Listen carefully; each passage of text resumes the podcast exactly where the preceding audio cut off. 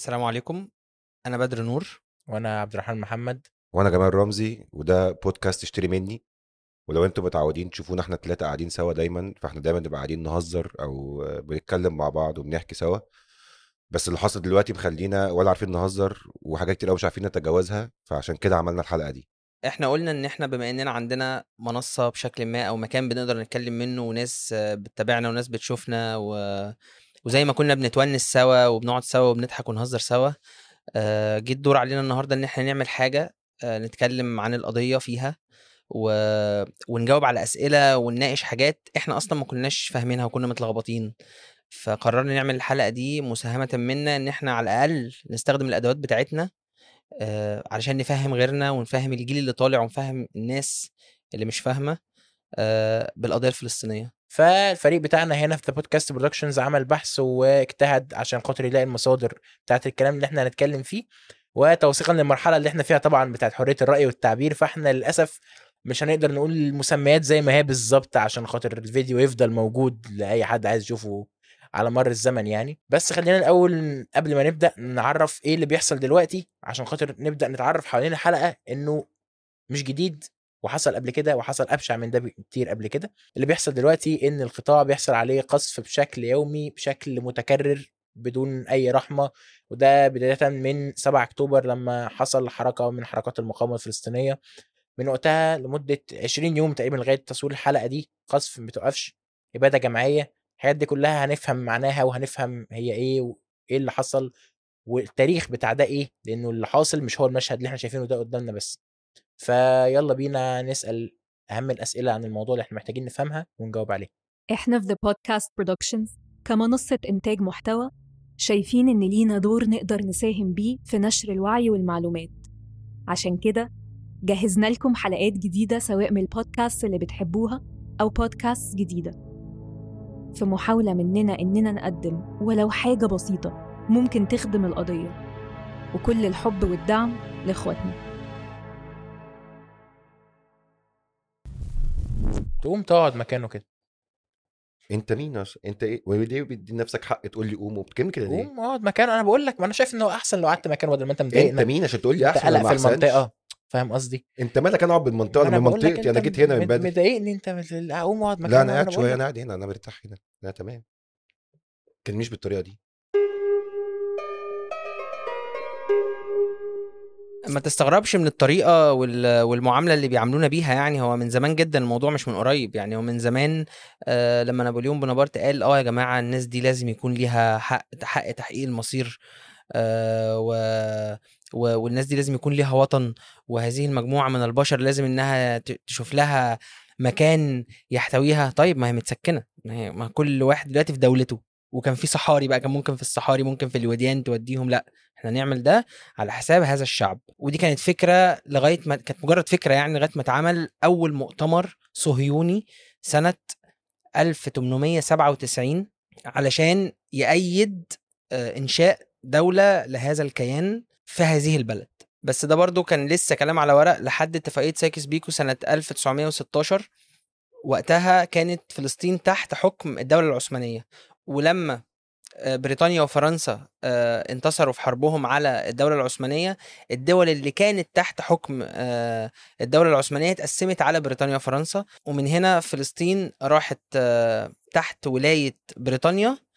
ومن بعد الاتفاقية على طول ابتدت تكثيف الهجرات لهذا الكيان يعني، أو لشعب هذا الكيان لفلسطين، لحد ما جت سنة ألف وتسعمائة وسبعة عشر. وده احنا دلوقتي قدام أبجح وعد في تاريخ البشرية، وعد من لا يملك لمن لا يستحق.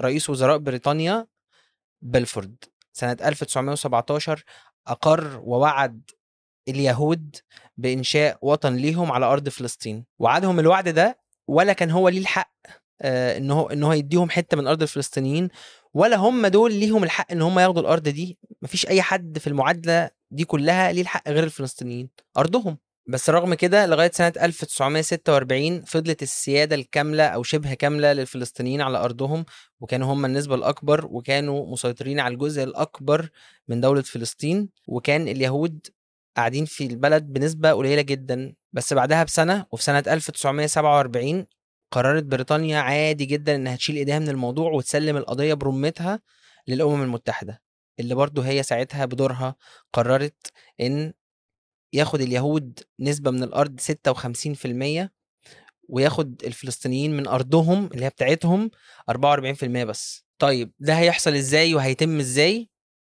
المفروض تكون اتعلمت بقى من العشرين يوم اللي فاتوا دول زي ما بيحصل دلوقتي. وتم تهجير أكتر من خمسمائة قرية فلسطينية بما يعادل تقريبا سبعمائة وخمسين ألف مواطن فلسطيني اتهجروا قبل ما يعلنوا دولتهم رسميا سنة ألف وتسعمائة وثمانية وأربعين في الحدث اللي بنسميه النكبة. وفضلت الجرائم مكملة لغاية سنة ألف وتسعمائة وستة وسبعين لحد ما بقى ثمانين بالمية من الأراضي الفلسطينية تحت تصرف اليهود بس. وده اللي حصل وده اللي وصلنا اللي احنا فيه لحد دلوقتي. بس قبل ما نوصل اللي احنا فيه دلوقتي ده كان في مقدمات وتبعات وحاجات حصلت في النص، علشان خاطر لما تبص اللي انت حصل دلوقتي ده ما تفتكرش انه هو ده انه الصراع بين حد ضرب حد فرد عليه.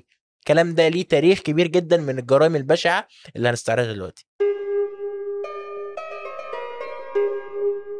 هو في تشابه شوية مع اللي حصل دلوقتي، انه انا معايا دعم عالمي فمن حق اعمل اي حاجة. وقتها كان معايا وعد عالمي فمن حق اعمل اي حاجة، هأرتكب جريمة بشعة زي جريمة دير ياسين. دير ياسين دي كانت مدينة في فلسطين غرب القدس سنة ثمانية وأربعين، حصل فيها مذبحة بشعة جدا راح ضحيتها من مئتين وخمسين ل ثلاثمائة شخص، أغلبهم ستات وأطفال كالعادة يعني. وده موضوع هنجيب سيرته للأسف كتير. برضو مذبحة الطنطورة. الطنطورة دي هي قرية حصل فيها انتفاضة شعبية شبابية. اللي حصل ان جيش الاحتلال فضل يطارد فيها الناس اللي قامت بالانتفاضه، وضرب النار في كل مكان حتى في بيوت الناس دي، حتى في الجوامع، حتى في كل مكان.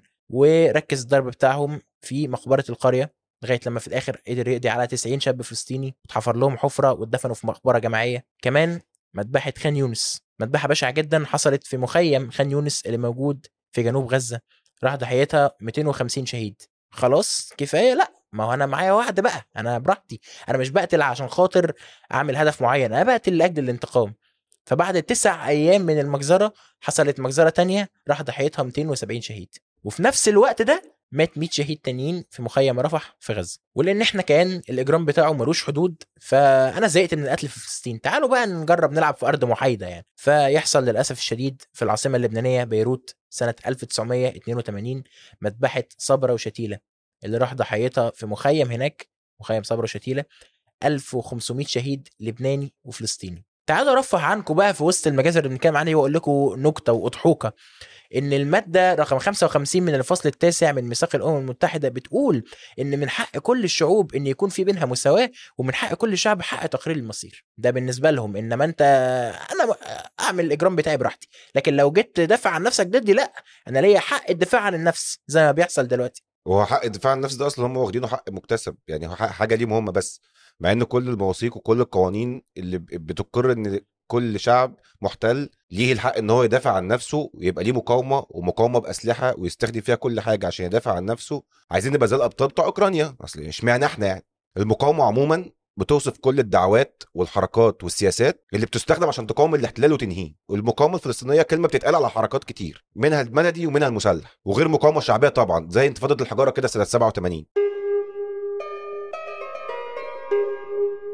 طيب بالراحه كده، يعني ايه كلمه تطهير عرقي وليه بنوصف بيها اللي حصل دلوقتي؟ التطهير العرقي بكل بساطه هو استخدام العنف والسلاح من مجموعه اقوى ضد مجموعه اضعف. الهدف بتاعها ايه؟ انك تمسح او او تمحي نوع معين من البشر وما يبقاش موجود في مساحه جغرافيه معينه. ده بالظبط اللي احنا عايشينه اليومين دول. اه يعني لازم تبقوا عارفين يا جماعه ان اللي بيحصل دلوقتي ده مش اباده جماعيه ولا حاجه، ده احنا بس عايزين نقضي على المقاومه. اه والله العظيم يعني انا بجد بجد انا مش عايز اموتك، انا بس مش عايزك تمد ايدك عليا، فهضطر اموتك برضه. بمناسبه موضوع مد الايد ده، ايه اللي حصل اصلا يوم سبعة أكتوبر؟ اللي حصل انه المقاومه الفلسطينيه عملت هجمات على المستوطنات اللي هي اساسا اماكن متاخده من اراضيهم جوه القطاع، عايشين هم فيها بالقوه والسلاح. اللي حصل ده حصل ليه؟ اللي حصل ده حصل لانه كان رد فعل على انتهاكات حصلت ضد المسجد الاقصى وضد الناس. ولو ما حصلش يعني، هو كل الوقائع والتاريخ اللي احنا بنسرده ده كله لسه محتاجين نبرر لهم يا عم طز. المهم يعني المهم انه حصل هجوم بالصواريخ على المستوطنات دي، وكان في نفس الوقت فيه هجوم بري عن طريق عربيات دفع رباعي وموتوسيكلات وطيارات شراعيه. الهجوم ده حصل على عدد من المستوطنات ونتج عنها اشتباكات نتج عنها ان في اسرى وقعوا تحت ايد المقاومه وسيطره المقاومه على شويه معدات عسكريه للاحتلال في غلاف غزه. موضوع مهم جدا موضوع غلاف غزه ده, وبجد انا من الناس اللي كنت متلخبطه فيه, اللي هو فين غلاف غزه, اشتباكات في غلاف غزه, حدودها فين, ايه اللي اعزلها عن العالم. انت عارف ان اللي اتولد في غزه من سبعتاشر سنة في الاغلب كده تقريبا ما خرجش منها لغايه يومنا ده, مفروض عليها حصار من ألفين وخمسة, معزولة تقريبا عن كل الدولة الفلسطينية. إسرائيل كانت محتلة غزة سنة ألفين وخمسة, ووقتها قامت معركة كبيرة جدا اسمها أيام الغضب. الهدف من الحرب دي كانوا عايزين إن غزة يبطل يتضرب منها صواريخ عليهم نهائي, ولكن ما نجحوش في ده. بعدها على طول حصل انتخابات بين الفصائل الفلسطينية سنة ألفين وستة, وفازت فيها حماس, ومن ساعتها حماس هي اللي بتحكم غزة. طيب يعني هم كانوا عايشين, الدنيا كان موجودين, يعني ايه لازمته بقى سبعة أكتوبر؟ هو بغض النظر يعني ان في حروب على القطاع سنه اه وسنه لا طول العمر, زي اللي حصل مثلا في ألفين واتناشر وألفين وأربعتاشر, فده العادي ده العادي يعني على اهل غزه ان الكهرباء تفضل قطعه من اتناشر لستاشر ساعة بسبب القصف اثر على او ضرب او طال محطات الكهرباء. في ألفين وستة مثلا في اتنين مليون بني ادم عايشين في مساحه ما تكفيش تقريبا ربع العدد ده. اكبر نسبه بطاله في العالم موجوده في قطاع غزه. اصل هتشتغل ايه وفين؟ ده غير طبعا التبعات التانية. تلاتين بالمية من اهل غزة مش بيوصل لهم مية اصلا بسبب انقطاع التيار. زائد ان في خمسة من كل عشر عائلات, يعني تقريبا النص من اهل غزة, بيعانوا من الفقر الغذائي. ده غير ان هم قفلوا كل المعابر اللي ممكن تمدهم بالمواد اللازمة للحياة, يعني ما عدا معبرين, معبر رفح مع مصر ومعبر الكرم ابو سالم مع اسرائيل. ده كده دي حياتهم العادية خالص, اللي هو اليوم الطبيعي اللي احنا اصلا ما بنسمعش عنه غير لما يكون في قصف, مش حياة يعني بمعنى اصح. طيب ملخص اللي احنا اتكلمنا فيه ده كله ايه؟ انه اللي بيحصل ده مهما كان بشع وفج ولا يحتمل الا انه هو مش جديد, وان التاريخ بيذكر في حالات كتير جدا غير حالة فلسطين المحتلة مجازر وحاجات بشعة راح ضحايتها آلاف الضحايا والشهداء, بس في الآخر الموضوع بينتهي وهم نفسهم في الآخر بيسقطوا لا محالة. مفيش دولة فصل عنصري بتكمل في التاريخ إلى أبعد مما نتخيل يعني, وكل حاجة بتحصل في الآخر مش شرط تكون حصلت في جيلنا احنا, مش شرط نشوفها رغم ان احنا نفسنا نشوفها, بس دولة زي الجزائر فضلت محتلة مية اتنين وتلاتين سنة من الناس اللي هم دلوقتي بتوع الحريات وال... والراجل اللي مش عايز يجي عندنا عشان خاطر يشوف الأول حل مش عارف ايه اللي دولته كانت محتلة الجزائر مية اتنين وتلاتين سنة.